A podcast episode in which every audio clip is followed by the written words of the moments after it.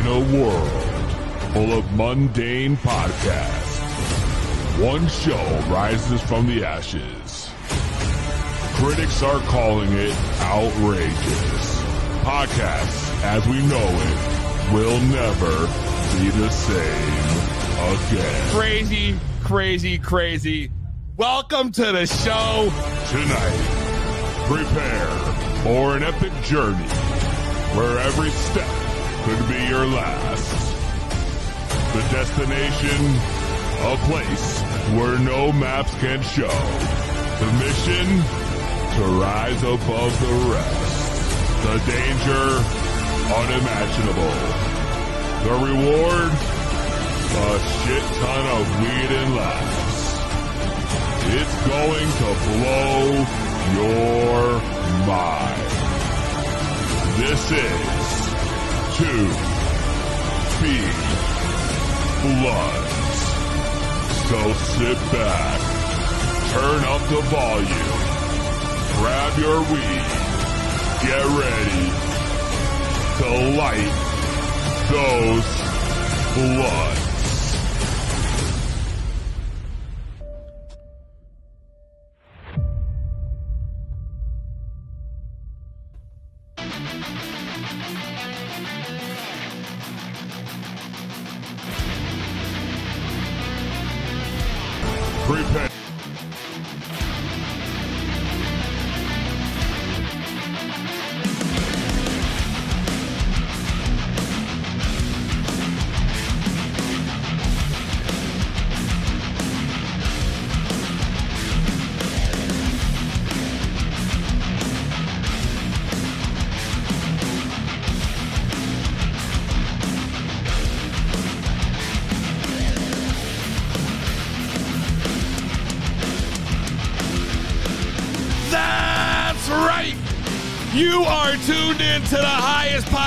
Each and every Thursday. It is To Be Blunt, brought to you by PodCon X, America's largest cannabis only podcast network.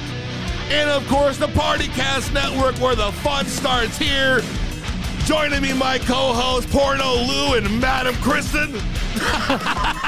Hey! We're oh, right into it. right into it. tonight, tonight, we have a huge lineup tonight. Joining us, we're going to have Tyler from Ripple Wellness is going to be on the show. One of the first to receive a license here in Connecticut for cannabis, and and of course, the main event.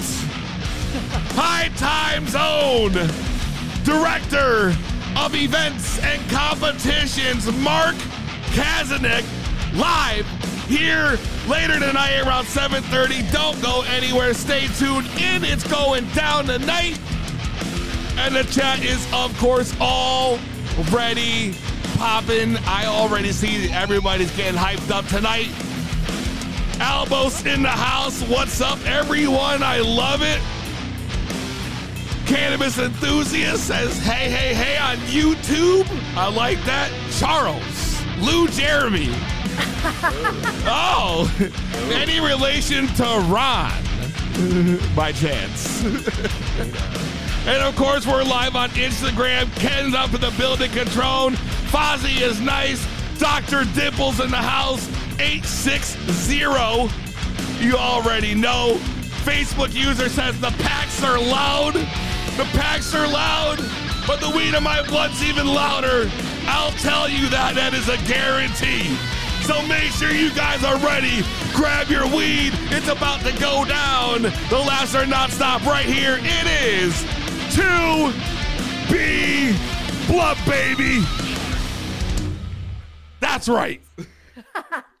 That's right. I'm ready to fucking whoop some ass. I love Yes. the energy. I feel like I just want to get up in here, fucking uh, uh, uh, shadow box that shit, yo. We are live. Appreciate all y'all tuning in right now. I see uh, if you're on Instagram, make sure you guys head over to Twitch, YouTube, or Facebook. It's going down today. I got Porno Lou in the fucking house. Where the fuck is Donna Taylor? Is what I want to know because usually Donna's She's already. Hey, She's already here. Hey, fuckers. I saw her. can always count on Donna Taylor. Coco says, What up, Peasy, Lucy, Roman? What is up, everybody? I'll tell you what is up. I don't want to waste any more time. I got to light this fucking blood. What's louder, the weed or Peasy? Debate. Up for debate. to put that to a vote. I wish I could find, know, this should, they need to put like a poll feature in here. In the blood, I got fried apples, pure Michigan crossed with apple fritter. But I light this shit up. So make sure you grab your weed, you concentrate your edibles, whatever you got, and get ready to smoke it if you got it.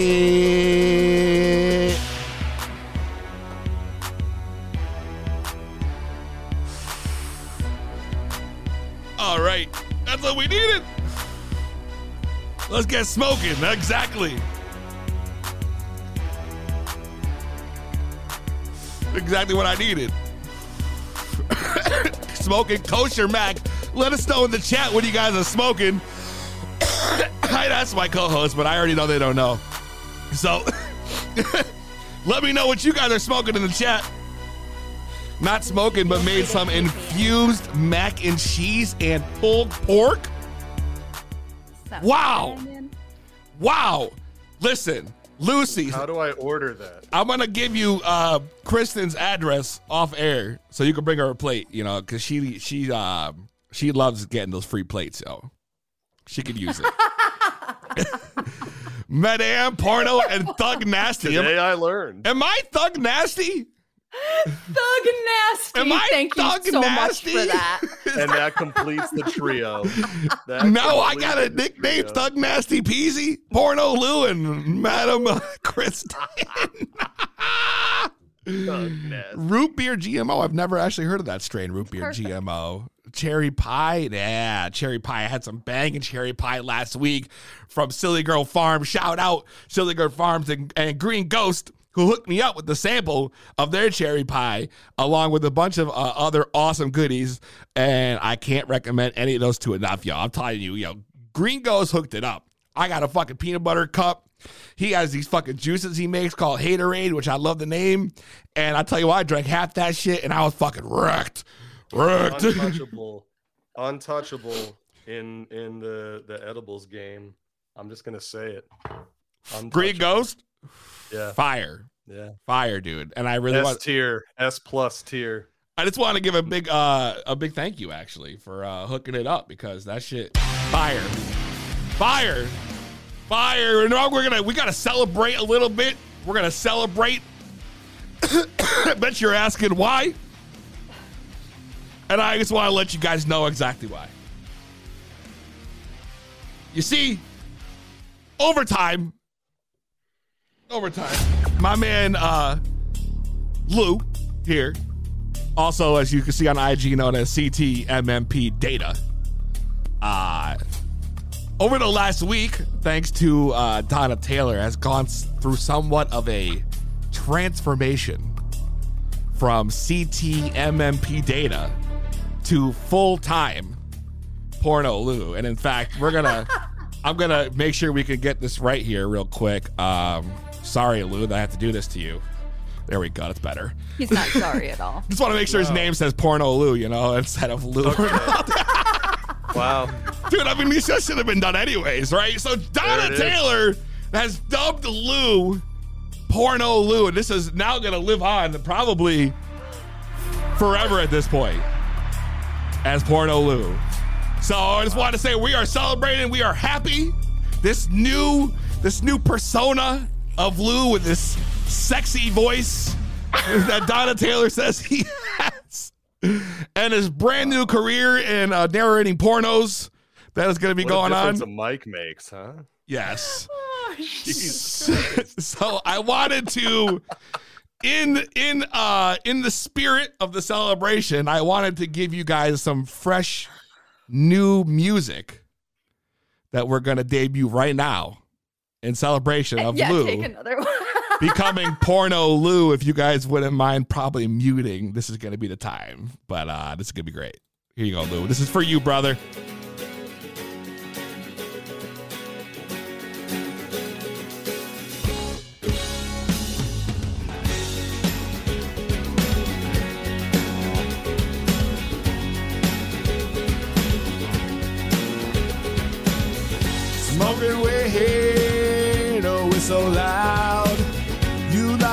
Laugh at me before I blow out clouds. Sometimes I'm sexy, and you wonder why. Cause Donna Taylor said so, she don't tell no lies. There's nothing I can do. So call me Porno Lou. This is gonna be amazing, I can't wait.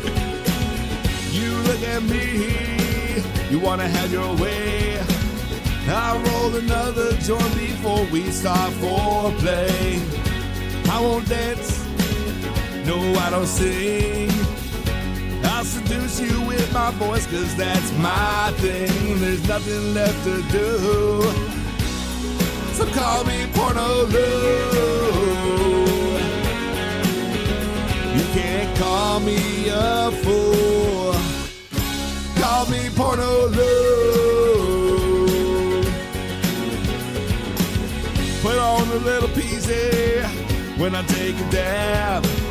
I say the straight tastes great. You ask me what I meant. Said I smoked some Gary Payton. Did a little light love making. Every time she's with me, it's a porno. And it came to me, there's nothing I can do. So call me Porno. Oh, there's nothing I. They call me Porno Lou.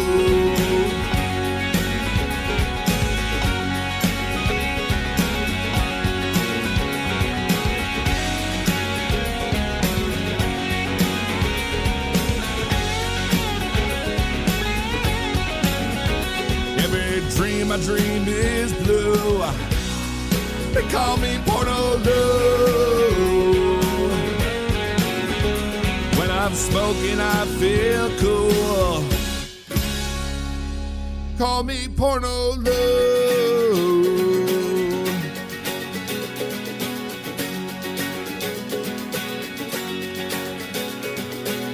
Sometimes I wonder, will it ever end? Every night a different girl that's sleeping in my bed. Some call me crazy, then you wonder why. Don't do relationships, I'm not a one chick guy. Yeah, there's nothing you can do. So call me Porno Lou. Yeah, these balls are never blue. Call me Porno Lou. You can't play me for a fool. Call me Porno Lou.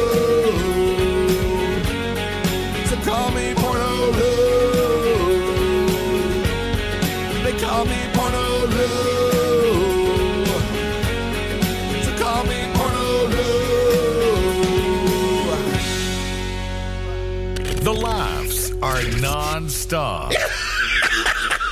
it's TV Bloods with Peasy.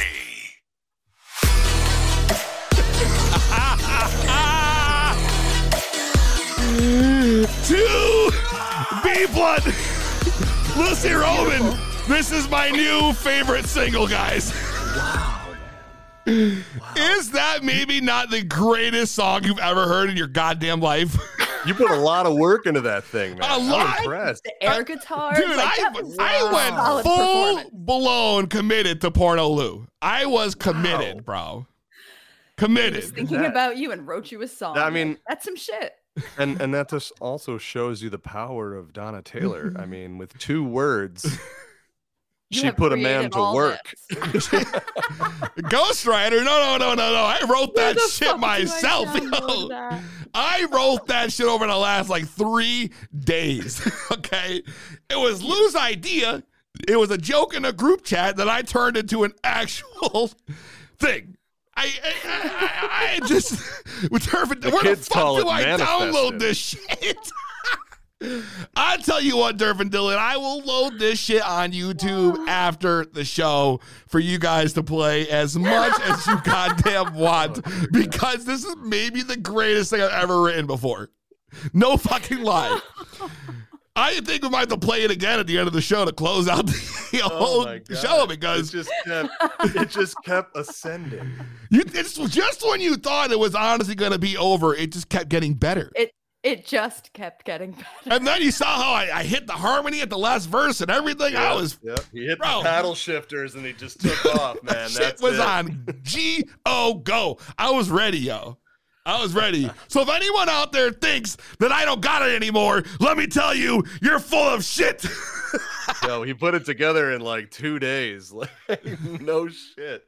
Unbelievable. oh my god, I'm pretty sure the IG froze too. So hopefully everybody's coming up here. I mean, in fairness, you do tell them to get the hell off the platform. So Well, I don't. I mean, they should get off the platform. You know, the B, the the BJ the B journey says uh, the JB journey actually says play it again.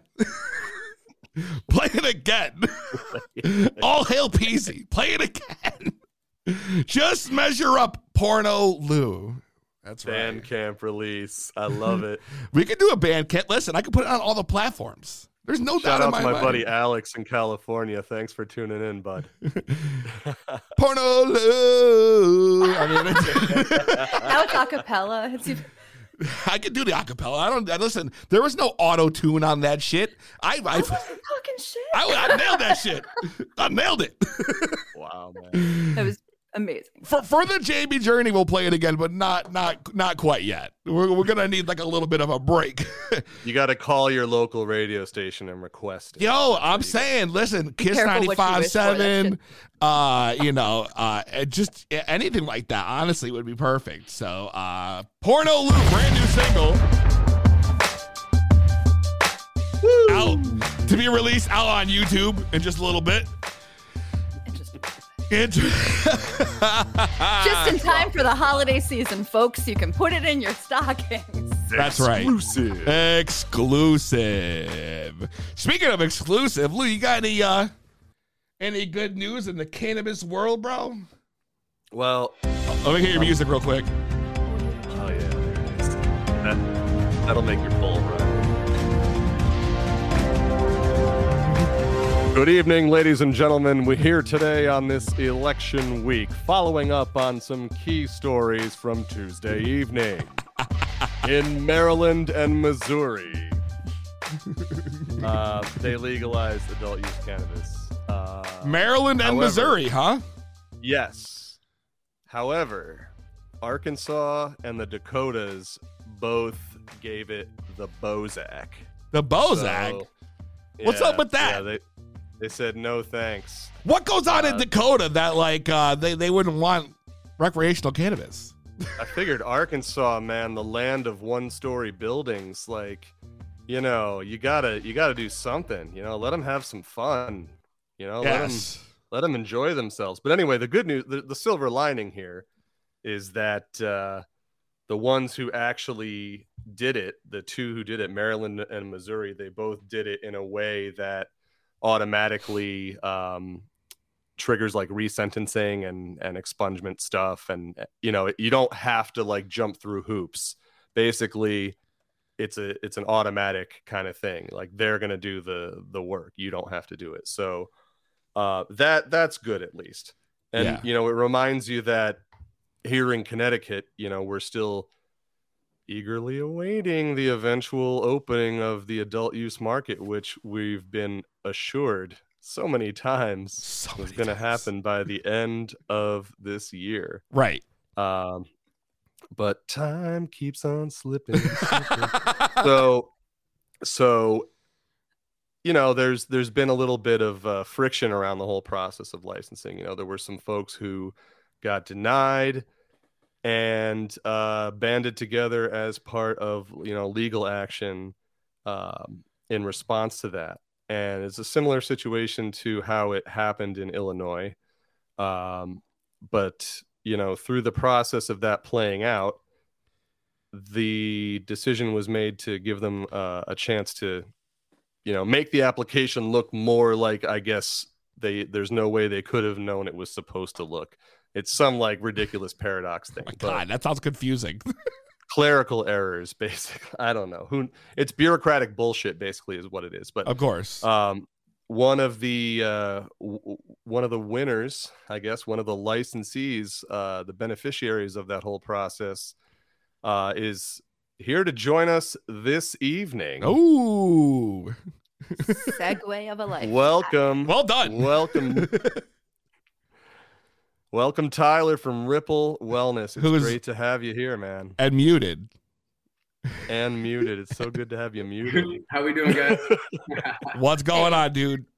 Not too much. It's good to meet you guys, and yeah, hopefully talk some shop. So congratulations, obviously, is in order. You were one of the first few to get a license here in Connecticut, right? I guess so. I I genuinely appreciate that. So there's technically that may be too soon. However, we yes were awarded our provisional status. Um, that license is not physically in hand. Okay. Um, but it will be pending um, the approval of our background checks. So there's maybe a few uh, pieces in play before we can waive the uh, official formality, but the approval as of last week definitely um, confirmed that yes, we still are in the races. Um, yes, the likelihood of us entering the market is uh, 100% at this point.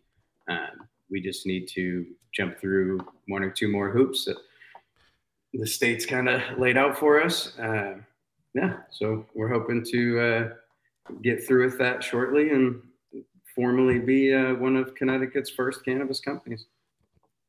couple I's to dot, couple T's to cross, and there you go. So this is uh this is maybe the first time a lot of folks in Connecticut have heard the Ripple name. Um, you know, it to someone coming in completely cold, you know, how do you how do you describe the vision? You know, how do you tell us, you know, what what really is the essence of Ripple? So, Ripple Wellness is a company that myself and um, my partner in life, Katie Smigelski, have started uh, up here in Maine back in 2016. Um, it's kind of the magnum opus or culmination of my life's work and venture through cannabis, uh, prohibition, legalization, um, kind of all ends of the spectrum of what we today know as cannabis, what you knew as cannabis 10 years ago, what uh, the Connecticut can- cannabis landscape was like um, over that time. And my ultimate life goal after um, being detained and imprisoned in Connecticut for possession, intent to distribute, um, God damn. back in yeah early uh, I, I want to say 2010, um, but I'm, I'm, my reference point might be a little off there. Um, but essentially, after being released from prison down in Connecticut for cannabis, and being born and raised in Connecticut, um, my life goal was essentially to come back with a, a, in the legal landscape. You know, um, shortly after getting released from Hartford County Correctional, um, I made the full time commitment and moved to California, uh, strictly to just stay out of trouble as a youth. Really, I was in and out of the system in Connecticut since you know I was 13 years old. There was juvenile courts, probations. Uh, you know, adult. Uh, you know, I was 18. I was charged and, and held in Hartford. Yeah, so that is pretty much the driving factor to come back to Connecticut. And the reason I left was cannabis. Uh, it's been really the one thing that spoke to me throughout my lifetime, something I was super passionate about as a, a young child, something that getting hands on and cultivating, um, maybe earlier than most, just through a you know a generational process. But you know, at 12 years old, put my hands in the soil, nothing else felt more right than that, and being able to bring this all back and kind of this last 10, 12, almost 15 years now of of just brain power towards cannabis back to you know my friends, my family, and the communities in Connecticut that we ultimately left for this plant is pretty incredible feeling, and hopefully will be a really incredible experience for not just everybody involved on the Ripple side, but everybody in Connecticut that gets to be a part of this Ripple here. How did you manage to uh, compete with these large corporations, man? I mean, that's impressive, right? You know that you got in when the competition was stiff, very stiff. you know, uh, it, it was you know almost absurd. Uh, there was very little chance a lot of people had to even get approved for the license. So, I just want to say, going into this mentally, what was like the game plan in your head when you knew you were going up against these giant, you know, companies? When I got released from prison in Hartford, I told everybody who meant anything to me that we are going to do this legally and correctly because I believed in cannabis. And at the time, the only place where cannabis was legal was California. Uh, going out there and seeing the landscape in the early 2008 2009 kind of as uh, you know the san francisco bay area and norcal became popular influences in a global cannabis scene i realized i was almost late to the party then and up against the biggest hitters. So to get our products into dispensaries out there in the bay area back in 2008 2009 was virtually a similar process although the gates may have been open the popular names were established, they were renowned. And, you know, one day it sounds crazy, but I, I, ran into this kid on the side of the street outside of music festival in Santa Cruz. Uh, he was giving away these free tickets to anybody who didn't have a ticket to go inside. I thought it was the coolest shit ever. You know, gave him some bud. He he turns out he was a, a cultivator up in NorCal. Somebody I had actually looked up to, had followed their social media. Had he, he had a reputable name in the industry back then. And it's just kind of like this ironic ends. And he was like, "Oh, you know, I love what you're doing because you appreciate me. Come back, let's smoke some weed, let's get to know each other." And at the time, I was making kind of concentrates and, and BHO and had a little in, indoor grow. You know, had our, our thing going in Rhode Island, a little bit in Connecticut, a little bit in California, but just exploring cannabis on a really small scale because we were passionate about it. And I, I, busted out a, a, little jar of oil or a sheet of slab, whatever, uh, in front of th- this kid was Brendan. He currently owns a, a company, Third Gen Family Farms. Uh, super influential person to me. He's been super humble, really uh, rewarding with knowledge. But long story short, back then, 2009, he took a dab of that oil and said, "Hey, wh- where can I buy this out in California?" So, dude, what are you talking about? Like, this is just what we do, our little small thing. He said, "No, this is good. You got to put this on the shelf go to Harborside, go to Spark, go to these dispensaries. Tell them Brendan from Boo Boo's Bubble because it was before Third Gen Family. Said Brendan sent you. Tell him plug them in. So I did. You know, it, it gave me the encouragement that it, you know, uh, big money, big names might be the big thing, but at the end of the day, you put something you love up to the table and you try, try again. It'll it'll work out. You know, and walking into Harborside, maybe maybe a month later, bringing some of our outdoor harvest, what we were growing out in California, put on the shelves next to some of you know the world's biggest names, really gave me that boost in confidence I needed to just say, you know, through the thick and thin, we're sticking in this. And so fast forward to Connecticut, seeing the concept of legalization and just the, the topic of it getting on our ballots and uh, being put into the playbook there last year, maybe it was the year before even.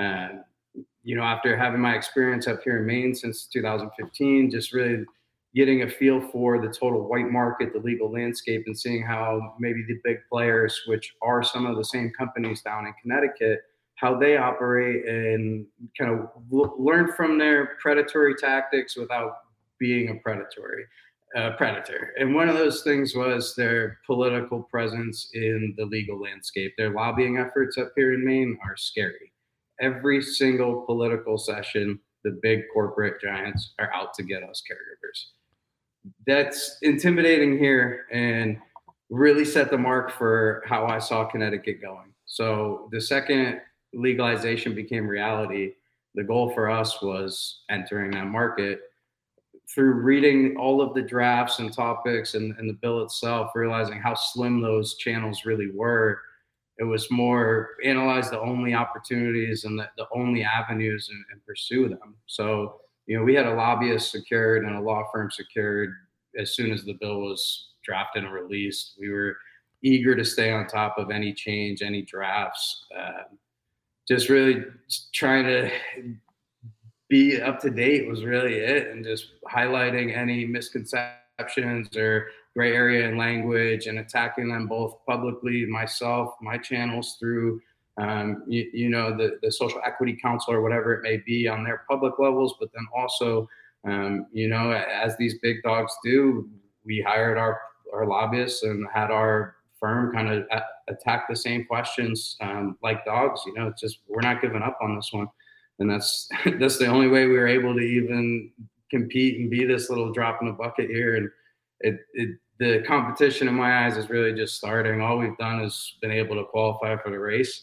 and some of these big guys, I think, uh, you know, they have a whole different perspective on what cannabis really is and what they want to see out of the market in Connecticut, kind of what legalization should be. And I think our initiatives, our motive, our, our business ethics, the way we operate doesn't parallel that and hopefully will set us apart. So although we had to attack it like dogs on the political structure and really get involved knee deep with the lobbying firm and, and with the, the, proper law firm that had the, the right familiarity. And, and, we searched you know far and and and wide and really weighed all options before making any decision in, in every aspect and really knew time was of the essence. So it, all of the guys whether you know they've traded or sold part of their company, they've put a lot of effort into making sure they were also at the forefront of at least these the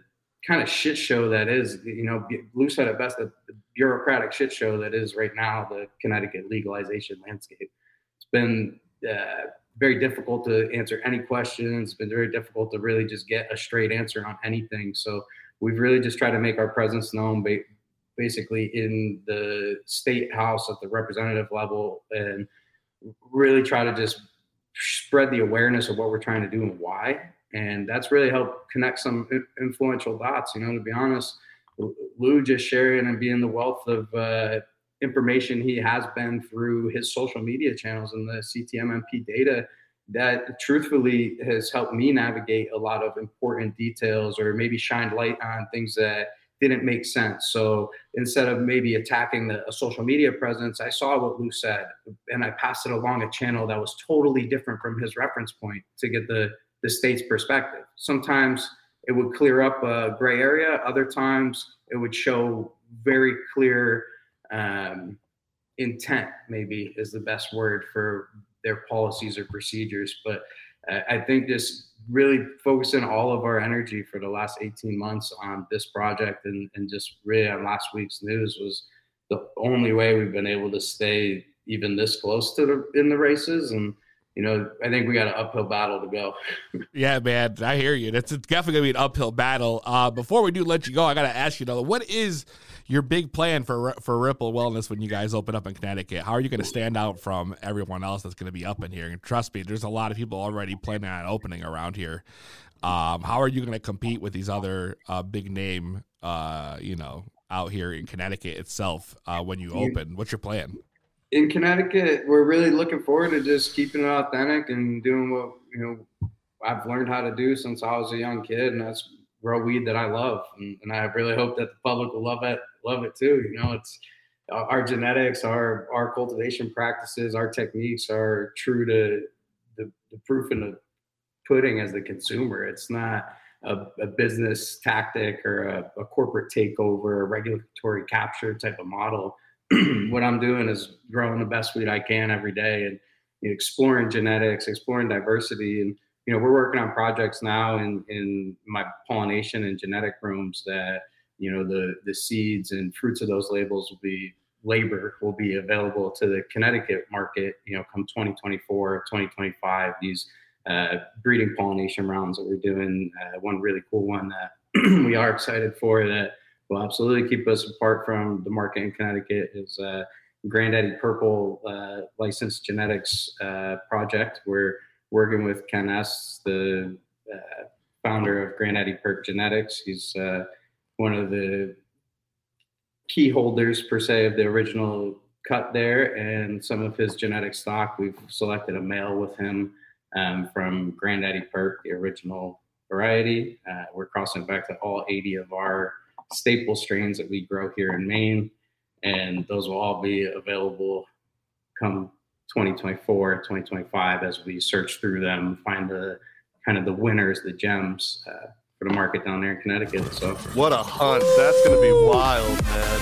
I'll say that sounds amazing. Yo, Ripple, Tyler, thank you for joining us, bro. Appreciate you coming on. We'll have to have you on again. There's so much Absolutely. more I want to ask you, and we'll definitely get you on again and talk more about this whole thing.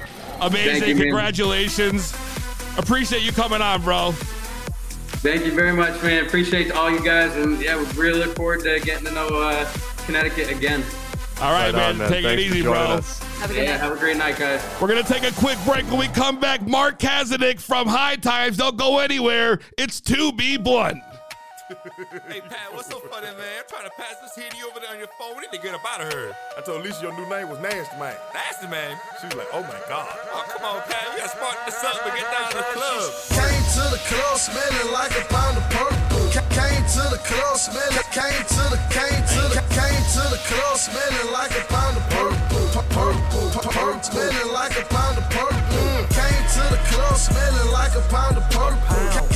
To the club smelling, came to the, came to the, came to the club smelling like a pound of purple. Pu- Purple, purple, smelling like a pound of purple.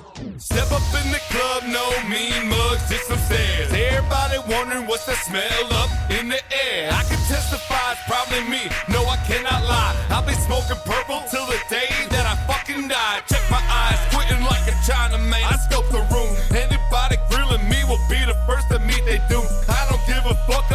I'm a goose. I'm fired up. Right after I knock you out, I sit on down and fired up. Yup, there's no need for talking. And drinks is what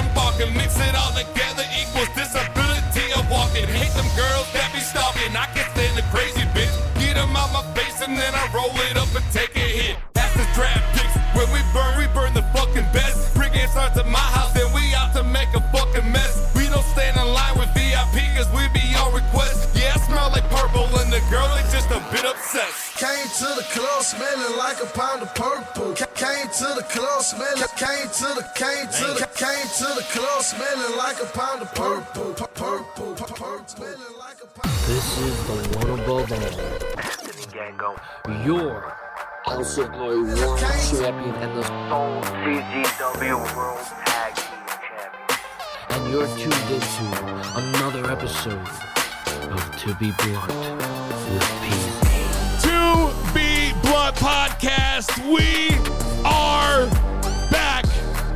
Of course, joining me, Porno Lou and Krista. We're live in the house. Shout out Tyler from Ripple Wellness. That was dope.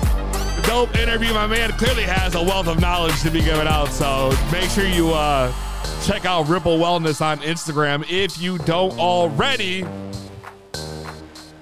Let's bring in, I'm so excited for this, the main event High Times, director of events and competitions. This is big right here. Mark Kazanik, welcome to the show, brother. Sorry we're uh he's got the cup. Yes. He's got the cup. Sorry we're running a little late. We had to get that tech difficulty set Love before it. the show. My man, appreciate you being patient. Is that the actual cannabis cup? Is that a cup? That is the cup? Yes, it is. Holy Bright, shit. shiny, Screenshot heavy. that shit, somebody. right there on the Two show. hands for this. This is like life dreams right here. There is literally the cannabis cup right here on the show screen. I mean, this is incredible. Absolutely I've been incredible. Cry in my arms after receiving this. I want to cry just looking at it. I that. believe you. I literally would like to cry just from looking at it because as a, a cannabis smoker, right? Growing up, it was always about the cannabis cup. Like that was like the one event you always wanted to go to was the High Times Cannabis Cup. I mean, granted, it was probably like one of the only ones back in the day, but I mean, it was the place to be. So seeing the cup right here up like, up close in person, that was amazing. And this, Holy is, I mean, the iteration of the trophy has changed over the years since the 80s, uh, but this is the most new and improved version, which we're very proud of. It is hefty, heavy, large. It's unstoppable. that thing's dope. Can you smoke out of it? Because Yeah, that would pretty be a real topper right there. You can eat cereal out of it. You can pack a bowl and put a little carb at the bottom. Whatever you want to do. I, now you're talking my language. It's crazy. For this turn into a straight bong. Like that would be dope. Exactly. exactly. I'm just so I just can't believe we're doing this right now. Mark Kazanik, my man. First off, I know we're here to promote Biz Bash. Biz Bash 4.0 happening next Thursday. Next Thursday in Las Vegas at Brooklyn Bowl, featuring and get this, guys. Method Man and Redman performing live. That's going to be super fucking dope. This is my first time going to BizCon, and it's also going to be my first time going to Biz Bash. so, like, let's just start right there. What can people expect from Biz Bash who have never been? Because I need to know what I'm getting myself into. Well, it's the best party at all of the MJ BizCon parties. Um, Brooklyn Bowl, two levels of bowling alleys, drinks flowing, hors d'oeuvres passing, blunts on the outdoor terrace. What? We got the high time squad there. We got we got the suits from all the top companies. We got the heady guys rolling up donuts. We got the hippie squad. We got the 50 year olds, the 21 year olds, you name it. We got You're going to see everybody there.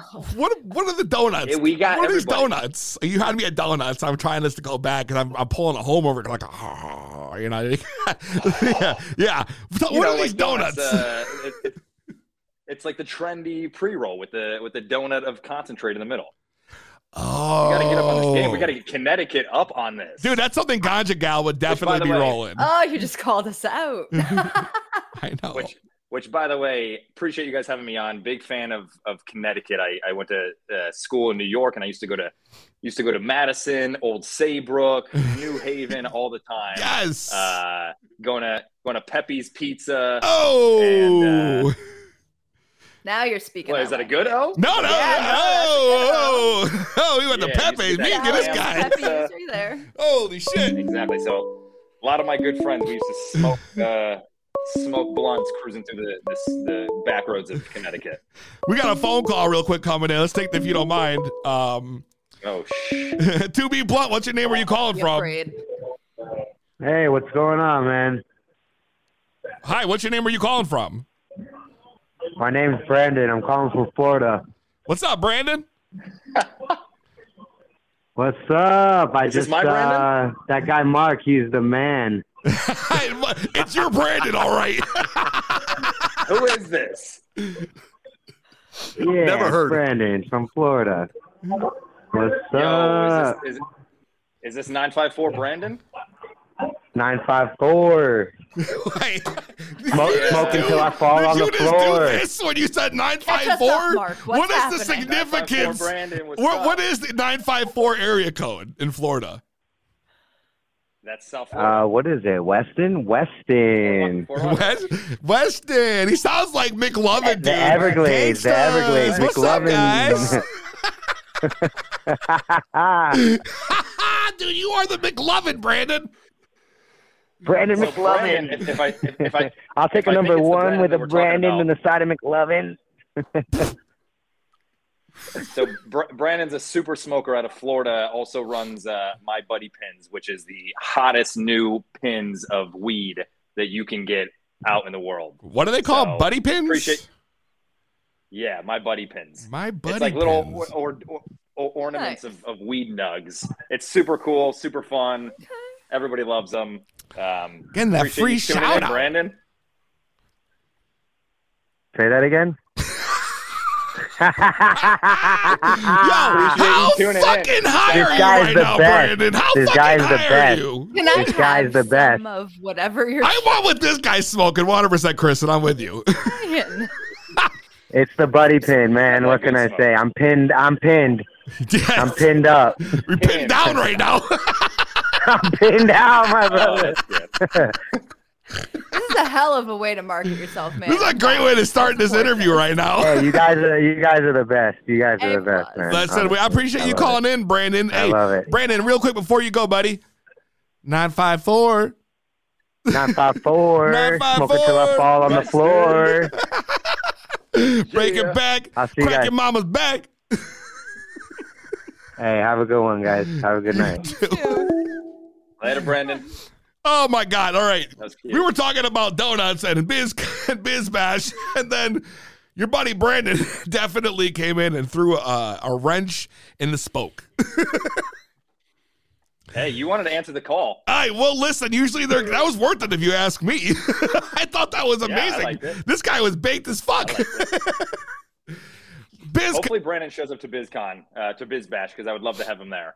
But um, yeah, no, it's going to be a really fun night. I'll be there with yeah, again the whole High Time squad, and it's going to be probably three thousand people. Holy Um, shit. We definitely recommend people showing up early because every year we do this event, there are lines out the door, and everybody, of course, gets upset because they're entitled and they feel like they should get in when they show up late. Not going to happen. Don't get there you know early, I am? or So what time Yeah, should I arrive then? Peasy, you should show up at you know, let's say eight thirty, nine o'clock. Eight thirty, nine o'clock. All right. I might show up closer. I mean, look, we never know, but once we launch Method or once we announce Method Man at Redman, GA tickets sold out. Uh, VIP tickets skyrocketed through the roof. We opened up a couple more tickets, and we might open up a, a little bit more. But um, yeah, we got to make sure certain people get in, and then uh, everybody else who who isn't, uh, you know, working with us, um, they can wait in line until other people leave and filter in. Well, I got one of those uh, standard GA tickets. I am not VIP, so I'll be showing up there as early as possible. We'll talk, Peasy. All We'll right, talk. we, we can talk. We can talk after the show. We can talk after Yeah, the we'll show. talk. We'll talk My after the man, show. no, Mark Convince him Kazanek, to bro. take me. No. Hey, you- Listen, you could fit in my suitcase. Kristen. all right, I'll just stuff you in the suitcase, and you can come with. carry-on. yeah, just right, right on the carry-on. Fuck the clothes. You just, I'll just wear the same thing for three days. Fine, We're we'll good. shop when we're I'll there. smell like weed anyways. It's not gonna smell like, like bad. It'll just be weed. but Yeah, you're good. Mark, bro, how did we get into cannabis? Let's talk about your story. I, I'm fascinated by you. I've, I've always wanted to talk to somebody from High Times. You seem like a super cool dude. And I read up about you. Uh, I did my research before you came on, and I'm just fascinated about this transition in life that you've taken from uh, different careers leading you to here in High Times. So let's take it back in the day, all right? Let's move it back. I want to start with this one question When did you first smoke weed? 13 years old in a barn in Ohio. So, is there a good story for that? Like, Uh, it's not super exciting, but yeah, I was with, uh, you know, I grew up as a young skateboarder and I had an awesome older brother. So I would hang out with a lot of, a lot of older people growing up. So out late skateboarding, hanging out with some older kids. Uh, we went back after, you know, a, a day of skateboarding and we're at, at a random little barn of friends, um, hanging out middle of nowhere. They're smoking some weed. I come in, they're like, oh shit. And I'm like, hmm, sm- smells kind of nice uh, or smells interesting. And then uh, they offered me a bowl. They showed me how to do it. They were they were cool about it. It wasn't you know one of those typical stories where they're like, "Yo, chug this bong and milk it." Um, I didn't have an edible, so you know, hear all those horror stories. I actually had a pretty good experience with some good friends taking it slow with me, taking a small hit of some you know whatever weed we could find in Ohio. I am so and jealous. uh, felt a little bit of high, felt just relaxed, felt good, felt giddy, and that was the first time I smoked. And then I I slowly got more into it, and then by you know senior year of high school, I was I was rolling up some of the best joints in my high school and Oh, cruising around the backwoods of Aurora, Ohio. Um, Oh, smoking damn. weed and yeah, How was the weed in Ohio then? you know we used to get some good weed from Canada. uh, oh shit. then. Okay. um, some beasters. Oh, then, dude, uh, the yeah, always had some Blue classics. Dream, some the classic Beasters had some Northern Lights, some Blue Dream.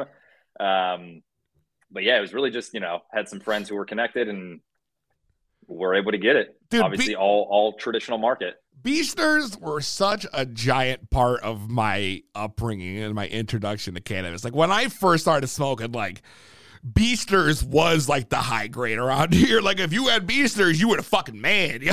You know what I mean? You were the motherfucking man. You go, oh, you got Beasters, bro. I'm coming on over. Like, oh, you got Beasters? Yo, for that's right, dude. I mean, uh, that's it. Like, Like Beast. flashbacks to 1996 or something. Yes, yes, dude. The BC Bud, the Beasters was always literally like the biggest part of when I was coming up and, and into cannabis, dude. I'm so happy you said like you brought back so many memories right now that I'm just flowing through my head because I haven't heard the name in a I'm while. Here for. Beasters, bro. I'm here to bring back good memories of your childhood. Right? Of our childhood. Yeah. Like You're doing a great job. Mark. Thank you so much. Forget your childhood. Let's talk about mine. No, I'm just kidding. Perfect. It's Um, more from but yeah, that's interview to my. therapy session. We can do that. No. Everybody needs therapy. Everybody needs therapy. I got a couch right over here. I'll tell you what. You guys can be my therapist. as long as I can smoke while we When- talk. When you You're working through your when you come to. Vegas, we'll we'll we'll set aside some time to, to sit on the couch and uh, hear out your your deepest childhood traumas. I- you are so good to me. I don't know why. This is great. this is great. It's 13 years old. I mean, so that's, that's, my first time smoking. That is my experience. yeah, Um, 13, young man. I and mean, now that was here we are young. today. Yeah, been smoking like 20 years straight, nonstop. I should probably take a break. You know, see how that would affect me. Probably bring dreams back. I, I dream less at night because of smoking weed. I think everybody does. I So, haven't you know, had a sometimes I'll play dream in with- 20 years, bro. You're telling me or asking? me? I'm telling you, I haven't had a dream in 20 years. I'm so why I'm so happy you brought that up. I say it all the time to people. People think I'm crazy. I'm like, I haven't had a legit dream in probably at least at least, and maybe that was an exaggeration, but at least a decade that I can remember. No dreams. Just I go to Yeah, sleep. It's it- black. it- I wake up. I'm good to go. Smoking again. exactly. It helps me sleep, doesn't help me dream. So I think it's good good for everybody to play around with, you know, having a sober night and seeing some dreams, vivid dreams. Um, but I love smoking weed. It's it's something that I like to do at the end of, you know, a work day. Tell everybody to fuck off and I can disconnect from uh from my day and do my own thing. Smoke some weed, cook a good meal, stare out the window, go skateboarding, whatever it is. That's just a crazy life, bro. Just to be able to let that's just your your your thing now. You work at high times. like you work Pretty from cool. But pretty before cool. high times, you were managing talent. You were like with a talent agency. Yeah, so um went to college in New York, had a blast, got a got a degree in marketing and promotions and all that fun stuff. Yep. Got a suit and tie traditional marketing job in Midtown Manhattan, big high rise, yada yada yada. It was so boring. Everybody was just basic people from all, you know, whitewashed neighborhood, suburban, whatever else, which isn't bad, but they were just like not interesting people. And I, I definitely felt like an outsider. Um, got fed up with that job. And then back when I was in school, I was helping manage this this actor, comedian, musician who's still a great friend of mine today, who's actually from Connecticut. He's from Madison, Connecticut. Shut the fuck up. And we nope. And he uh he we went to school together. He was big in in the acting school at our school. I was doing the whole business thing. He was like, "Why don't we work together?" So in college, I was helping represent him, making calls to schools, being like, "Hey, you got any short film projects we could get this guy in?"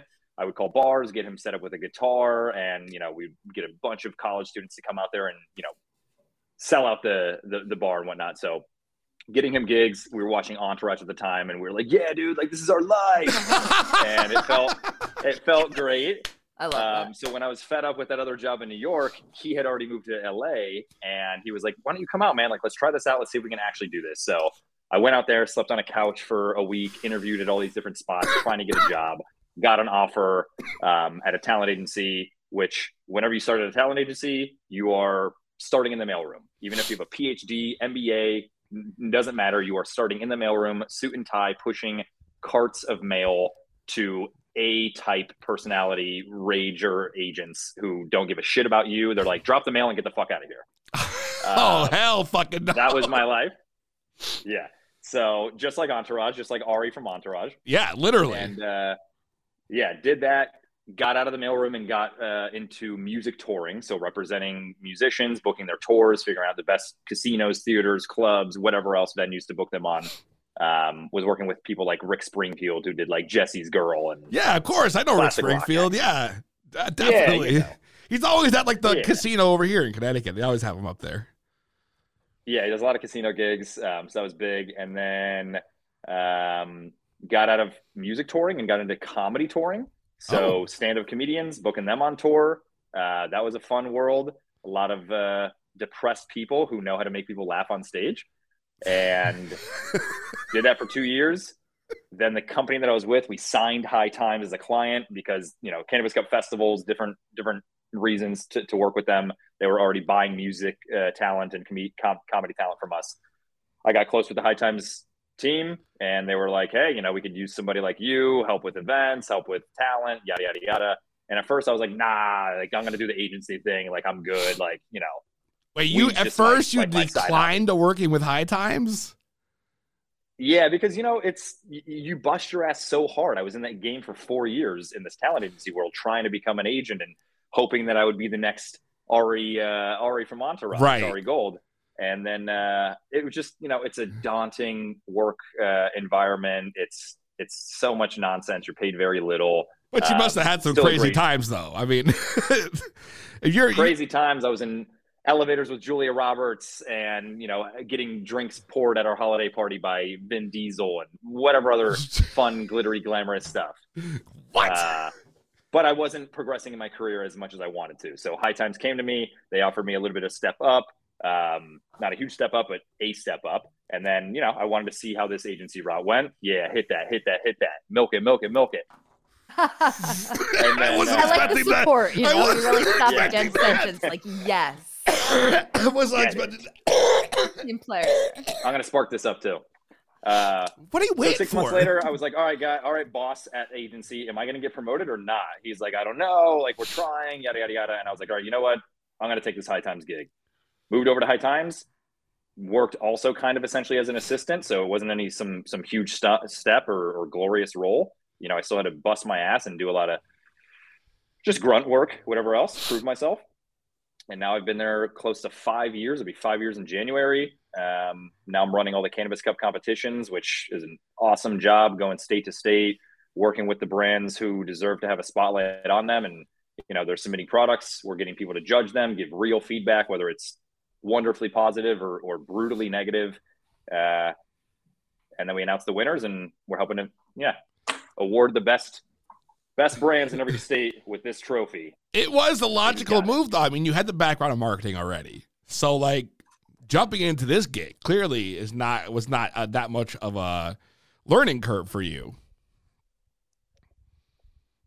everything's you know different companies work in different ways everybody has has different methods of, of their madness um, so the the marketing is you the skills are used in different ways um, honestly like my first tasks at high times were like booking the ferris wheel and the super slide and the petting zoo for the cannabis cup festivals i don't need a college degree for that but they gave me the you know they gave me the shit work and and i did it and i did it with a smile and i asked awesome this is done what can i do next um, and just kept doing that years and years and years. And then they're like, all right, why don't you take on the Cannabis Cup?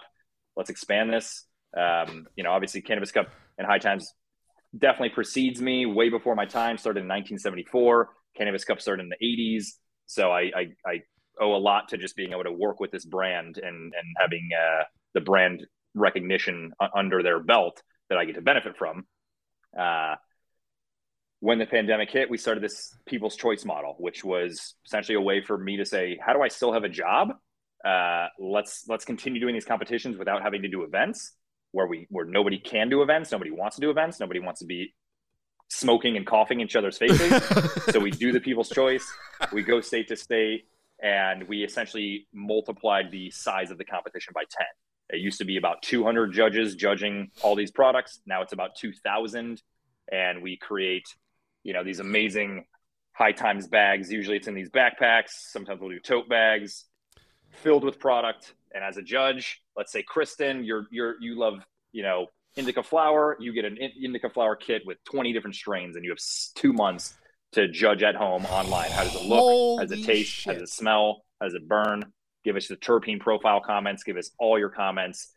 Smoked a joint and went on a hike with my boyfriend, or you know, baked cookies, ordered pizza, fell asleep on the couch. Whatever it is, we get all that good feedback, all those good comments, and that's how we announce the winners. And then we give the the feedback reports to the brand so they can know what people think.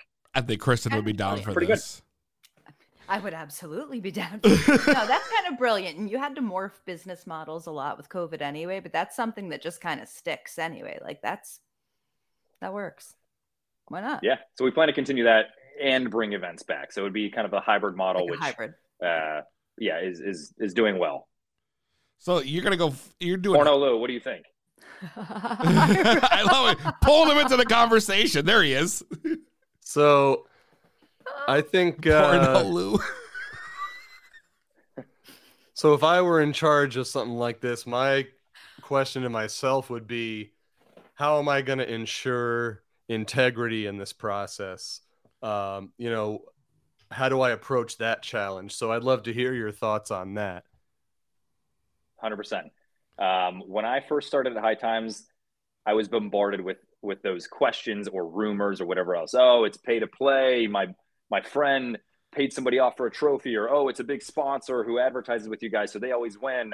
I've never found any proof internally or externally about that. Nobody's ever been able to provide it. So I see no validity in it. All I know is that'll never happen under my watch.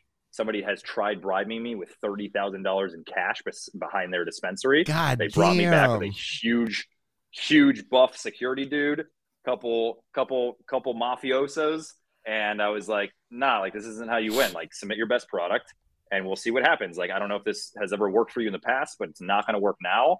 And obviously they gave me shit for it. They're like, nah, bro, you know what? And I'm like, yeah, look, if I if I were to do this with you, this cup would never would never exist anymore. It wouldn't matter. So I've been people have tried bribing me and it's it's never worked. So to your point, nobody will ever will ever bribe this. It doesn't matter if you're a sponsor, big advertiser, etc. The product goes into these kits. It's not tampered with. It goes straight to these judges, and those judges give their feedback. That feedback is not tampered with at all, and we take exactly their scores. There are 10 times the amount of judges now. So in the past, when there was like 20 indica flower judges, there might be an opportunity for people to be like, oh, hey, let's all vote for these guys or whatever else. Now, with about 228 judges per category, that decreases that possibility tenfold. So it's very difficult for people to try to get together and have this bandwagon effect of voting for one one company. Um, and we're getting a lot more people from all walks of life. Whereas in the past, you get the heady guys, the crew of 20 people who you know have been growing for the past 30 years. Now we're getting those guys. We're also getting the soccer moms who want to trade out, you know, their glass of wine for a joint at the end of the night, or they want to dabble in topicals. Um, and we're just getting tons of different different feedback from all these different people who have different styles of of, of palates and different styles of judging. Um, so yeah, hopefully it's. I can't say it's 100% foolproof because there's always somebody who might try to talk to somebody and sway their vote, but the chances of it are much more slim in the past, and doesn't matter who's spending with with high times. Sounds like your head's in the right place about it. That's good to hear. Yeah. That's pretty awesome. I, that's the whole the whole question that you know you don't think about you know uh, about those kind of things when I'm thinking about the cannabis cup, like how to preserve that kind of integrity integrity. There's a lot on your shoulders, you know, as a director, and you got to take a lot of shit from a lot of fucking people. I'm sure putting this thing together, you know, I mean, just being bribed with the 30k with the bodyguard story is nuts. That's not something more normal people experience. You know what I mean? And and you just are in charge of this uh this legendary competition. And it's great to hear that at least you're upholding, you know, the pri- the past tradition. A lot of people, it's easy to cave in. And if shit, if someone offered me 30k, I'd be like, oh shit, I'd have to think about that real quick. No, you would not. no, yeah, you know, you're right. I'm not that. Nah, come on. No, When we bring when we bring the cannabis cup to Connecticut, we'll make sure you guys are judges as long as you're going to be non-biased and judge judge well. as part of the media, I am required to be non-biased, uh, and I stand by that. But um, that is an interesting thing to hear because now that we are recreational, will there be plans maybe to come out here and run a cannabis cup, you know, in Connecticut, maybe?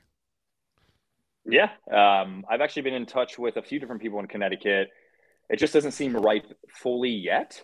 Um, what we really need is we need a robust amount of different brands or, or or growers that will be able to submit because we don't want to just hand out participation awards. You know, like if there's four four different growers that are licensed and able to submit because it, it it is fully legal, it's fully licensed. So we're we have to do it by the books. We have to get licensed cannabis product that's you know checked for compliance. We have to look at COAs. We have to make sure that everything we're receiving is fully legal and compliant. And then we are working with dispensaries who are then taking those judge kits and they're distributing them to the judges in a legal compliant way as well. Um, so if there's only a certain number of licensees in a certain state and it's only like four, five, six brands, it's like, okay, cool. Half of you guys win, half of you guys lose just because you entered. We like to wait until there's a good time where there's several brands across all the different categories that we have, like indica flower, sativa flower, hybrid flower. Then we have our vape pens categories, we have our concentrates categories, we have our edibles categories, and we even have topicals, tinctures, and capsules categories as well. So as long as we can get all those different types of categorical licensees, we're good to go. And yeah, we definitely want to come to come to CT. I'm I've been waiting for Missouri to go rec. Now that's finally approved. Yep. Uh, so I'm about to finalize plans to get to Cannabis Cup in Missouri for the first time, and they have enough licensees for this. So, you know, would love to stay more in touch with you guys. You know, you Lou on on any data that you might get in terms of the number of approved licensees, the number of approved dispensaries, Yeah, and we can that- you know even be in touch. That was that was kind of uh, what I wanted to ask as a follow on to that, which is from you know while wearing the hat of the cup director, y- your perspective on you know emerging markets like Connecticut, you it, I I feel like it would be beneficial to not have heavy restrictions on licensure, uh, to allow you know more um, open and equitable access to the market, especially for smaller craft, you know, type like 500, 500 square feet or or less, you know, kind of thing. Um, versus the situation where we where we're in a lottery now. I mean, if if the the whole point, like you said, is to be able to have such a diversity of entrants that you have a true variety and really like a wide range um, then you would want to have as much participation as possible, you know, theoretically, right? So, um, w- before I make this any more of a leading question, you know, your thoughts on that? And, and to clarify the question, thoughts on why I we're mean, just- ourselves to license ca- companies. Well, I mean, just just basically that it it does make sense, you know, from from the event perspective of wanting to have as many entrants as possible, and therefore, you know, having more open. You know, you can't, like you said, you don't want to do the six and six thing, right? So, I mean, the more more is better in the context of of the event. Yeah. Hundred percent. I think it's just it's all related to regulations and compliance. You know, we we want to make sure that we're getting product that's required to be testing, and we get testing provided to us. Um, we want to make sure that it has all the proper labeling and whatnot, which is also a change. In the past, it used to be blind, which I think there's a ton of benefits to that as well. But sometimes we get people who are judging our concentrates kits, and they're like, "I have no idea what this goo is inside of this container. Like, I don't want to. I don't want to judge this. Like, please give me some COAs. Please give me like who is this from." So, based on compliance in most states, everything is fully labeled. You can tell exactly what it is as if you were buying it from a retail shop, and that helps remove any safety, you know, issues or, or hazards that might come up from unlabeled product or untested product. But So, depending on what the Connecticut sorry, I'm going to cut you Go off. ahead. I was going to say, couldn't uh, an uh, an independent grower still get their product tested though? Yeah, they could, but a dispensary might not be able to accept it Okay. unless it has, you know, unless it's using, unless it's entered into the track and trace system of that state. I understand. So you're pretty tied Yeah. down as far as how you can enter. It's not like I could just grow, you know, some a test, and be like, oh, I want to put this shit in the cup. like that's not gonna fly. No, there's a ways. There's a ways to go. He's out. He's absolutely right. There's definitely a long road ahead. I think here before uh, we'd be able to have the the necessary, you know, growth for that to to happen. But you know, hopefully someday it can, and hopefully it can happen in the context of you know, uh, you know, more fair access to the market and and more of a chance for the uh, the small fries. You know, always got to fight the fight Agreed. for And, 'em. and, and most of the small fries have the best weed. You know, that's Yeah. all they're focusing on. They're not, That's they're so not, true. You know, spinning their head on marketing and expansion and whatever else. They're just like, cool, I got, you know, 10,000 square foot of canopy or 2,500 and I'm just growing some great weed. Test it out. Let me know. Um, so I would love to do that. It just, it's not always compliant and we could, you know, as, as a company like High Times, we have to be super strict on, on compliance. Otherwise we'll get sued or we'll, whatever happens, you know? Yeah. So, but it's nice to go into these states, work with the licensed companies to enter the cup, and then make friends with the cool underground guys or the medical guys who will then take us out for a nice blunt and and uh, we'll we'll treat them to dinner and hang out. See, that's let's do that that's when I- cool. come that's that's where like real knowledge comes from. So like, do you? d- This is just kind of an odd oddball question from, you know. Do you do you see like a trend of, like organic versus salts for like terpene production or or um, you know is that is that like something you're you're you're seeing it occurring more lately? In terms of uh, people entering into the cup, or just in general? Just, I don't know. I mean, I, I guess it, in in either case, you know, does I think in, in general, we've, uh, I love anything living soil related. It, it has, I've seen some of the best terpene profiles, the best flavor coming from that. Um, and when people enter that, I think it's a, a, when people create it, I think it's very important for them to point that out. There's a great brand called Dutch Botanicals out of Colorado that has gold foil stickers on their packaging, just saying living soil so that it stands out and people can start to educate themselves on really what that means and why it could be better. That's awesome. So and they're allowed they're point. allowed to they're allowed to do that like of their own volition. Like that's Yep. cool, cool. That's yeah. pretty I mean, in most states, you'll have to submit your packaging and labeling for approval, but yes, that's Right. that's what they have. Um, I'm always you know, it's not in always favor of more disclosure. You know, more just you know, tell us as as much as you know, informed and educated consumer and patient basically is is what I advocate for. So, love it. Love Exactly. the And- love the idea of that. yeah, so I think pointing that out is important. Pointing out terpene uh, profiles on products is important, which a lot of people do not do, uh, and I think that's due to just either a lack of education or b lack of how shoppers are shopping right now. You know, the majority of people don't know what terpenes are, and they're going in. They're just like, "Cool, what's an indica? What's a sativa? What's a hybrid?" Which right. will slowly fade away. Or just give me the Um, highest THC content, whatever you got the strongest shit, you know, and then you just get you're not even getting the benefits of it, you know. Exactly, and we just high times we just put an article um, under our new you know uh, uh, brand weirdos uh, talking about why high THC percentage is just a myth, um, and it's always tough. You know, different labs will produce different results, and who knows who what's putting out uh, what lab results. But in any case, terpene profiles should be listed on products. We we see that in some states, we don't see it in other states, and then uh, furthermore, in terms of the cup. I want to get away from sativa, hybrid, and indica. I want to start doing more things that are terpene uh, profile based, or uh, things like to your point, Lou. Like here's a category for organics and living soils. Here's for you know salts, etc., or certain uh, canopy sizes. But it's about being able to prove that and having some substantial documentation saying, okay, yes, this is living soil, and you didn't lie to us, or yes, It's you labor do only have five thousand square feet. There's yeah, I there's mean that too. It's, it's, yeah, um, but it's more so like if I have a category, you know, we look at we look at COAs and say, okay, yes, this should go into into the sativa flower category. Um, if we're doing that with a cannabis space, we need to have some type of documentation saying this is a grow. They only have five thousand dollars or five thousand feet of, of square footage.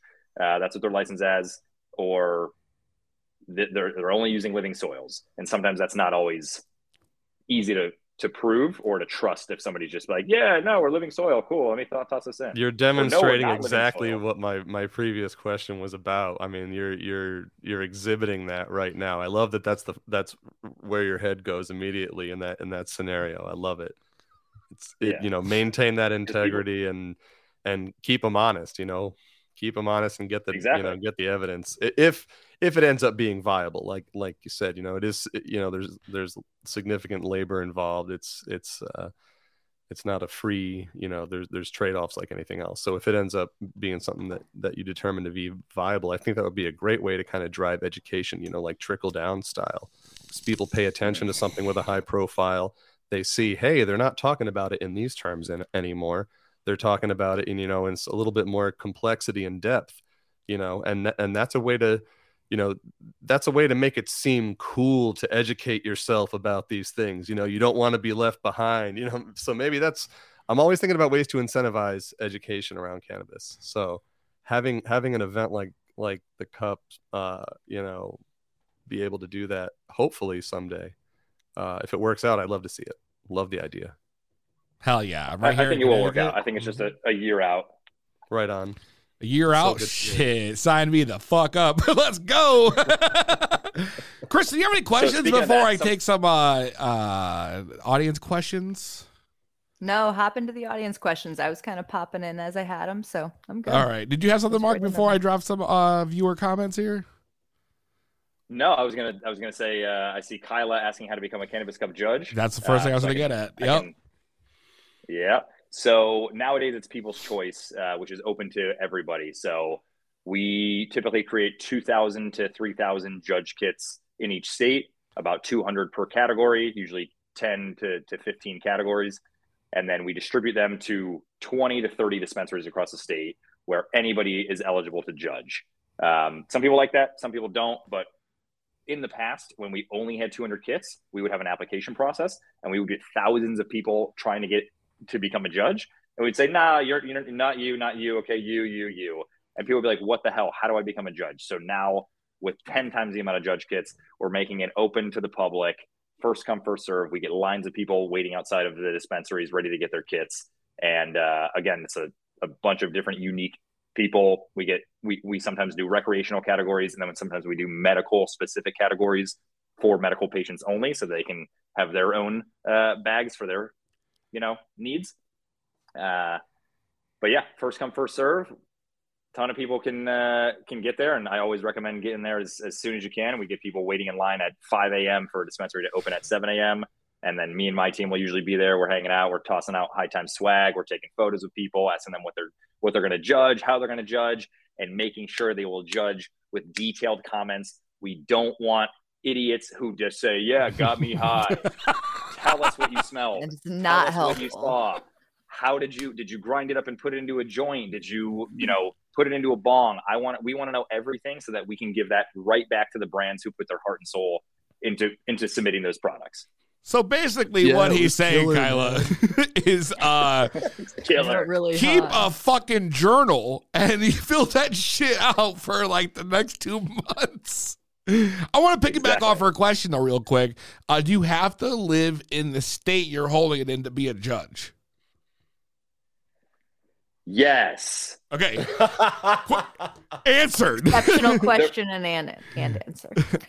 yeah, I mean, look, there's um, you know, we're all cannabis enthusiasts here. Who cares? You know, screw the feds. But yeah, you shouldn't be taking cannabis across state lines. That's the that's the law. Um, do we see people? You know, there's reciprocity in certain states. So somebody in in Illinois might be able to use a medical card in Michigan. Um, so we definitely see people coming across state lines. We just hope that they're staying within the state and being safe and legal and judging uh, from the comfort of somebody else's place within that state. But yes, we see a lot of people um, from different places. I mean, especially Michigan, we get we get people from all around the Midwest and even sometimes from Europe coming in just to be a part of it. So it's really really cool to see that. That's awesome. That is awesome. Since you mentioned Michigan, I'm going to put you on the spot here. So Charles says, "What happened to the quality of the product that came in Michigan bags?" It's like Boof City, okay? And I, am gonna, go, I got a part B to that Let's question. I want you to answer, and that is, who decides what entries make it into the cup? So I'm gonna two part question. Perfect. Um, Charles, sincerely apologize about your experience. Um, Sorry, so Charles. What happens is when we when we announce this, we typically try to go after first any previous Cannabis Cup winners that we know have fire product because we have limited slots per category. Michigan, uh, or let's say let's say a purchase limit is 28 grams. We can only have 28 different strains or entries within that category. Otherwise, we can't properly dispense that from a dispensary in a legal manner. So we have certain limitations on each category. We try to go after the best people, previous Cannabis Cup winners, or anybody else that we know who is licensed and and hopefully growing some craft uh, craft flower um, or other categories for the products that we or other products for the categories that we're doing. But overall, it's it's whoever whoever gets to us, whoever we reserve first. So first we try to go after the top guns. We want the Ferraris as opposed to the Chevys once we get through the Ferraris, then it's that's opening up, and we'll sometimes hold people off and be like, oh, you know, we our slots are filled up right now. Oh, but something opened up. But um, yeah, sadly, it's not us choosing. We're not smoking every single thing in the cup and then saying, okay, yes, let's do this one first. That would that would take a very very long time for us to do, and everybody would be waiting months for their cannabis cup judge kits. But uh, yeah, so sometimes we get really great stuff. Sometimes we get whatever stuff but you'd be surprised as one person's thoughts that this product is boof is somebody else's holy grail because it actually helped them sleep or it actually you know gave them creative thoughts. So everybody has different palates. We all have different bodies. We all have different endocannabinoid systems. So who's to say your boof is not my holy grail? My beasters. my beat. That's a great way to bring it back. Exactly. So then the question is, who decides? It's true though. When you like, who, when you get the entries then right? Did, does somebody go through and say, "Yeah, this one's gonna make it in," or do you just go after the top dogs and then to say, "All right, you guys are good"? Yeah, we go after the top dogs. Hey, do you want to enter? Okay, great. You're taking up slots one through eh, all these top do- dogs. They're taking up slots one through twenty, and then okay, we already got the the people that have won in the past or that we know are really good. You know, we're we're talking to inside people, whether they're licensed or not. We're talking to everybody, Hell yeah. and we're asking like, who should we go after? Like, who's who's top dog right now? Um, and we ask them if they want to submit. Sometimes people have the product to to to send to us. You know, it's a half pound that they need to send to us uh, per entry. And some say, uh, hell yeah, I'm in. Some say, I, I can't right now. All my bud is pre sold. So shit, I'm, I'm out of luck. Um, and once we know who's reserved, we ask for strain names, we ask for details, COAs, et cetera. And then as it comes in, that's what we're taking in. And then some people will drop off and we quickly fill them with anybody else who might have been on a wait list. So, So that is—is uh, is it safe yeah, just to say that Michigan just has boof? no, Michigan, Michigan has some fire weed. Michigan has some, yeah, Michigan has some really good weed, which is surprising to a lot of people. You know, everybody thinks, oh, Colorado, Oregon, California, um, but Michigan has been one of our best markets for the Cannabis Cup. We get unique growers from all walks of life. Um, they have high purchase limits, so our kits are stacked. And uh, yeah, I've I've had really good experiences. with A lot of the flower there. I still I got some here from from Cannaboys, from Ghost Budsters. Shout out to those guys. They make some fire stuff. What? Uh, so we got some really good people. That's fucking dope. Charles also asked, some states allow testing homegrown and caregiver products. How about a cup for that down the road? Would love to do that, but how do we how do we distribute caregiver product through a dispensary? Not always possible. True. If we can do it in a in a very private setting, we could try to get by with that, but we have the potential of being rated with all this product at any given time and then saying, okay, 10 people, you guys are allowed to have 280 grams total. You have way more than this. You're all going to jail. Oh wow. okay, so it's it's it's a Well, little. there's a lot of considerations for putting these events together, and as far as keeping in compliance with the rules of what you can have on premise per person and the way that you distribute it. So this makes a lot of sense. I can see why people want to see it maybe distributed a different way, but until the laws or the legislation is written that way, you're kind of hamstrung to some degree. Exactly. Which isn't what I what I want. We would love to do uh love to do some home growers. I mean, again, as we discussed, like sometimes that's the best weed, but it's just hard to hard to handle those. Uh, favorite My strain. favorite strain? Favorite strain. My favorite strain, so I am a fanatic for all things guava, whether cannabis or not. I love the flavor profile. I come from a Cuban background. I was introduced to guava pastries and, and jams as a young Hell boy. yeah. Um, salsa dancing the Buena Vista Social Club in my kitchen. And That's awesome. so, some of the best weed I've had was Freddy's Fuego in Seattle, Washington. Uh, their guava jelly. Um, High Times actually, we have we have our own products in California. Uh, we have a passion orange guava strain, which knocks you off your feet and has an amazing uh, citrusy terpene profile on that too. Mm. Um, so yeah, I like I like some of the fruity stuff. Hell yeah. for that. And I like I like you know again I, I smoke at the end of the day, so I'm usually looking for something to just kind of knock me out and get ready for bed. Uh, next question. I think we kind of covered this already. Is how do you compete? How do you compete?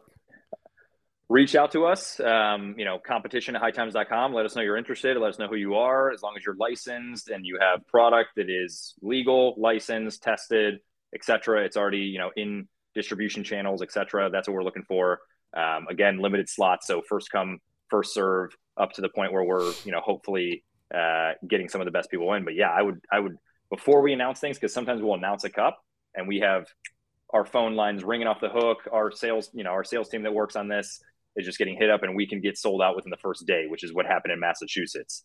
Um, so reach out to us early. Let's get you on the radar. Hell yeah, that would be the way to do it. Um, will Dope as Yola be involved? Uh, I'm sure you're probably familiar with the podcast Dope as Yola. Uh, I'm actually not. Oh, all right. Well, in that case, that answers your question. Midnight Candy Queen Club. Shit. Uh, but, but Charles, Charles, it, it sounds like Charles has a, a discerning taste or a discerning eye. So uh, hit me up, competition at hightimes.com, and we should chat because I want to hear hear who you like, who you don't like, and uh, see what's going on. Truth, we need new laws for that. What about doing it at a consumption lounge? We love consumption lounges. Um, we had a nice little event at uh, the Rise Mundelein Consumption Lounge in Illinois, but bringing all the judges together in one room cause for bias, cause for bandwagon effect, and hard for people to truly take their time in judging 28 strains within one sitting. So we want people to go home, not be distracted, not be affected by other people saying, "Oh yeah, this tastes good, right? Yeah, okay, yeah, it does taste good. Cool. Let's all vote at 10." We want individuality. We want organic feedback at the uh, in your own home. Take your time. You get two months to do it. Plus, that would have to be First some- smoke of the day every day. That's what I would do. Hell yeah, bro. Yeah. First first smoke of the day. That's how you're really gonna know. That's how you're really gonna Exactly. That is Lou, you're hired. Damn, Lou. Damn, Lou. Congratulations. Midnight Candy Club got the guava alien cookies. Let's go. I like that. Guava Charles, alien you, cookies. dude, I mean, the people are loving it. High Times Cannabis t- Cup, dude, is like a dream for a lot of people. That's the same thing I said when you first came on the show. And it shows right in the comments. I mean, there's people, this is something, especially if you're in the business that you strive for, getting involved with a Cannabis Cup. Am I wrong or am I wrong, guys? I mean, come on. You are not wrong. You're wrong. Fuck that, I'm not wrong, God damn it. No. As you because hold you're the holding the cup. You're wrong. No, I don't think I am wrong though. I think I'm, I think this is like a, it's a big deal to a lot of people, and I don't know if a consumption lounge could hold such an event like a cannabis cup. I mean, these things are usually kind of huge events, at least maybe not during COVID, but coming back to them and doing even hybrid. I mean, you guys get thousands of people that show up to these things. Oh, 100%. Uh, so what we want to do is we want to continue the People's Choice model where we allow 2,000 people to judge, and then we bring them all together for an award show. Hopefully, it's at a full-scale festival with you know we can allow 200 booth spaces for all the brands to promote themselves, and in certain markets where cannabis sales are legal, we want people to be able to sell their weed and and benefit from that, um, which is an ode to, to the good old old days where people would make stacks uh, selling weed at our cannabis cups but a little bit more difficult now. And uh, and then yeah, do the award show at those events. So kits go go live. Everybody's judging two months, and then we do an in person event where we try to bring the judges together, the brands together who submitted, anybody else, and we announce the winners. And I can once again have grown men crying in my arms after handing them the cannabis cup. This. So that's that's the goal. Um, Because that's the goal. and that is the goal. Um, what was that a laugh track? Goddamn right. He's cutting no corners here. No way. I would love to see like um like you know they do in the run up to the the day of the Super Bowl how they have like the s- 7 hours of pregame where they have like the documentary style like over soft piano music like telling you all about the background of whoever. I would love to see that about the um the entrance, you know. I would love to see like profiles of uh like interviews like tell us you know how tell us about you know where your your passion comes from and like what you know what your ideas are and what your vision is and those kind of things and i love to i love to hear people's stories like that so i don't know where i'm going with this but maybe if it ends up getting like on you know network tv someday like the super bowl you know You, you know, you know what No, I I- would I- do, Lou? I would, I would, I'm gonna go take it a different direction. I would do promo packages like it's fucking WrestleMania. That's what the fuck I would do, bro. Oh, like, wow. like like the big build up Mark to the is to matches. You know, that would be employment my whole thing. I would just build it up, dude. Yeah, it just, oh, I would. It would be amazing, just amazing. No, but I'm, I'm on the same page as you, Lou, um, and we try to do that. God as, damn it. As growers are dropping off their their product to us, we try to do like a quick little excerpt with them, like, "Hey, oh that's awesome we're gonna put this on the High Time story," and we'll put people on the story just being like, "Hey, I'm Joe from Joe Schmo's Farms. I submitted my alien cookies. It's living soil. You know, we use LED lights. Like, I can't wait for you guys to try it. Hit us up on blah blah blah blah." oh i love it Um, i love it so we always try to give people that opportunity. We'll, we'll do tours in, in some people's grows and try to get some content with them as well. So yeah, it's great. I, I feel the same exact way. We want people to be excited and enthusiastic about their products when they're entering the cup, and we want to hear their stories, and we want to try to get those stories out. Man, you seem like the perfect dude to be in charge of this thing. Lou, you got it. I, I think Lou's. He's a It's tough all- sell. You did a good job. Yeah, yeah. All I, a facade. It's all a facade. I don't have I, I don't have the patience to be able to be able to do like all the things that you must have to do for something like this. So I I tip my hat, man. I I tip my hat. You've you've you've clearly uh you found your calling. It sounds like Absolutely, right? He got he got this shit locked the fuck down. Locked the fuck down. The shit is locked, but uh, n- n- every day is different. Regulations are always changing. We're always trying to do something new and improve it. And uh, you know, we got have a lot of lovers and we got a lot of haters, and we have to deal with all of them. Isn't that the fucking truth? I say that That is shit the every truth. day. I But if you don't that have one right here. If you don't have haters, you're not doing anything right. hey, listen. Wonderful This is not a topic that we're going to touch on right now. Slap that on a t-shirt. Slap that on a t-shirt, goddamn right. Listen, Mark, dude, you've been with us for almost an hour. It's been fucking awesome. I don't want to keep you too long. I know you're a busy guy, but I just want to know one last thing. One last thing I got to at least know. One more. What One is more the again. craziest shit you've seen at a cannabis cup? That's a hell of a way to end. Um, I gotta know. I think probably. I think probably. Well, I'm, I'm thinking of two things. One, a a fully sculpted menorah joint. Holy cool. shit.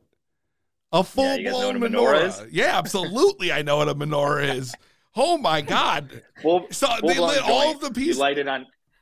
You light, yeah. You you you, you kind of smoke it like this, and you got you know nine nine different points of lighting.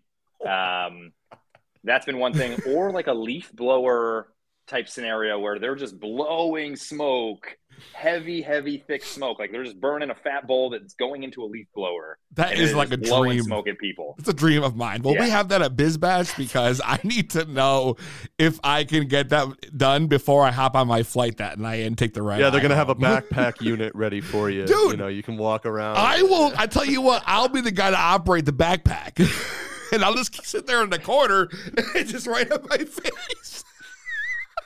And they give you like a I'll find you- Ghostbusters uniform, and you get to like just walk around and aim it in people's faces. Dude, that would be so sick. A proton pack. All three of you. That's getting screen captured later. Dude, I just think this is an amazing idea right now. the simultaneous looks of excitement over the proton pack. Easy. I, I can tell that you're gonna have a good time on the outdoor terrace at BizBash. Okay. I mean, say less.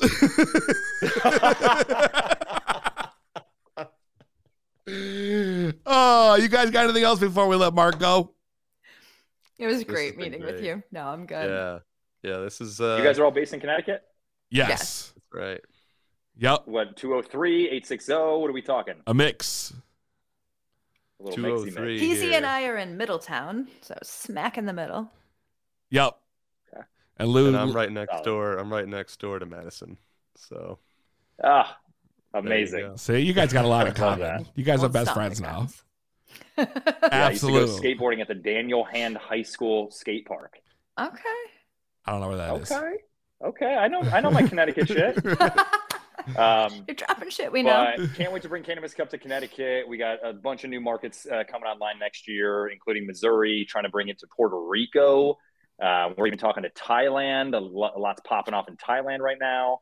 So a lot of work to do, a lot of improvements that we're trying to make every single year. Um, always taking um, you know consumer feedback in, into into play. Anybody can hit us up at competition at hightimes.com if they have questions.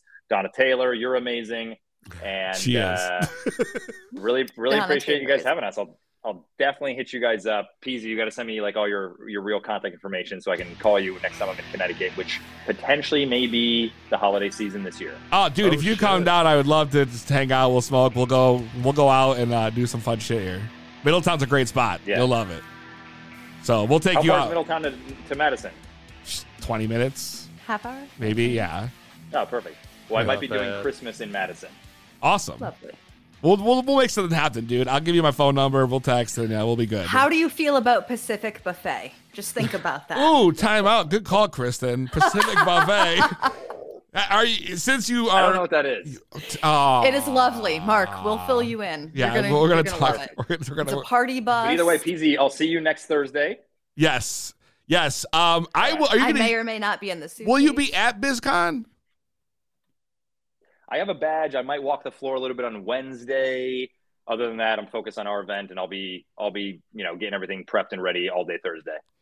All right, cool. All right, never mind then. we'll talk later. Perfect. Ladies and gentlemen, follow Mark Kazanik on Instagram underscore or mayor underscore Mark. Lou, stop! Cr- you're you're killing me over there. My man's got this is the actual cannabis cup right here, live on To Be Blunt. By the way, just so we know, this legit happened tonight. so I just want to say thank you so much, bro, for taking the time to hang out with us tonight. Uh, it's been such a pleasure. Can't wait to meet you and talk more. And uh, we're about to go get even higher now. I don't know how this is going to be possible because I've now smoked a blunt and the bong. My man's about to light the joint. I got the munchies like a motherfucker, so I'm about to go take care of that shit.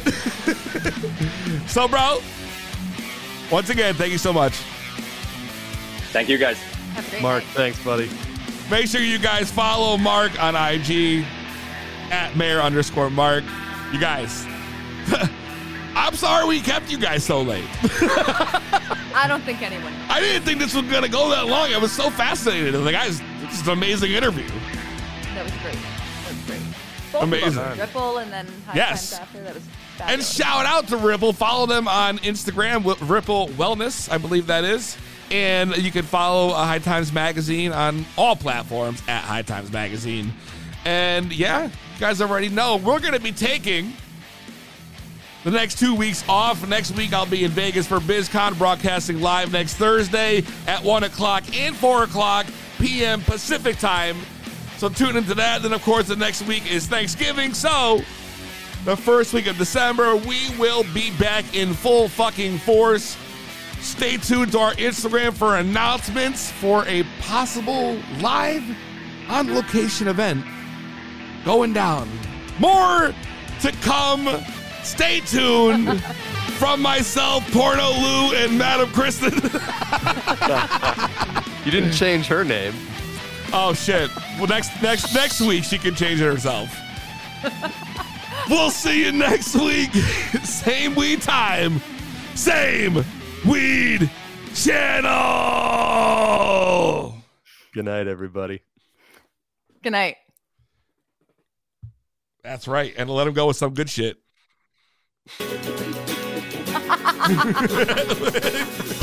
we'll see you guys next week. There you go.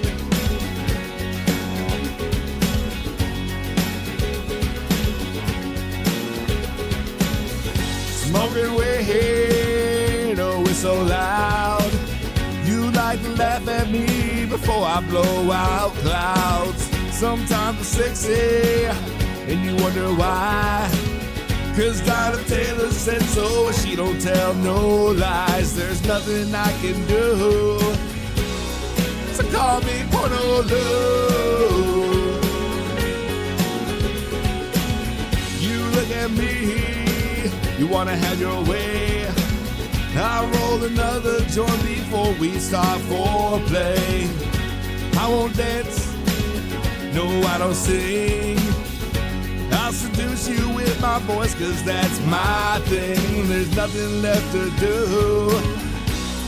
So call me Porno Lou. You can't call me a fool. Call me Porno Lou. Put on a little peasy when I take a dab. I say the straight tastes great. You ask me what I meant. Said I smoked some Gary Payton. Did a little light love making. Every time she's with me, it's a porno. And it came to me, there's nothing I can do. So call me Porno Lou. nothing I can do. They call me Porno Lou.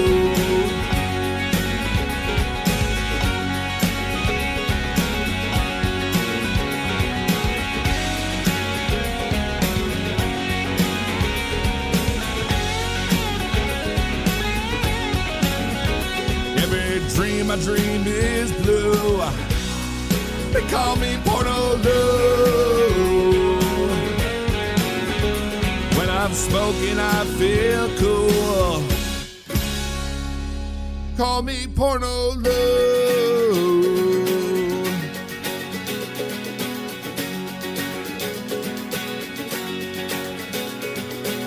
Sometimes I wonder, will it ever end? Every night a different girl that's sleeping in my bed. Some call me crazy, then you wonder why don't do relationships. I'm not a one chick guy. Yeah, there's nothing you can do. So call me Porno Lou. Yeah, these balls are never blue. Call me Porno Lou.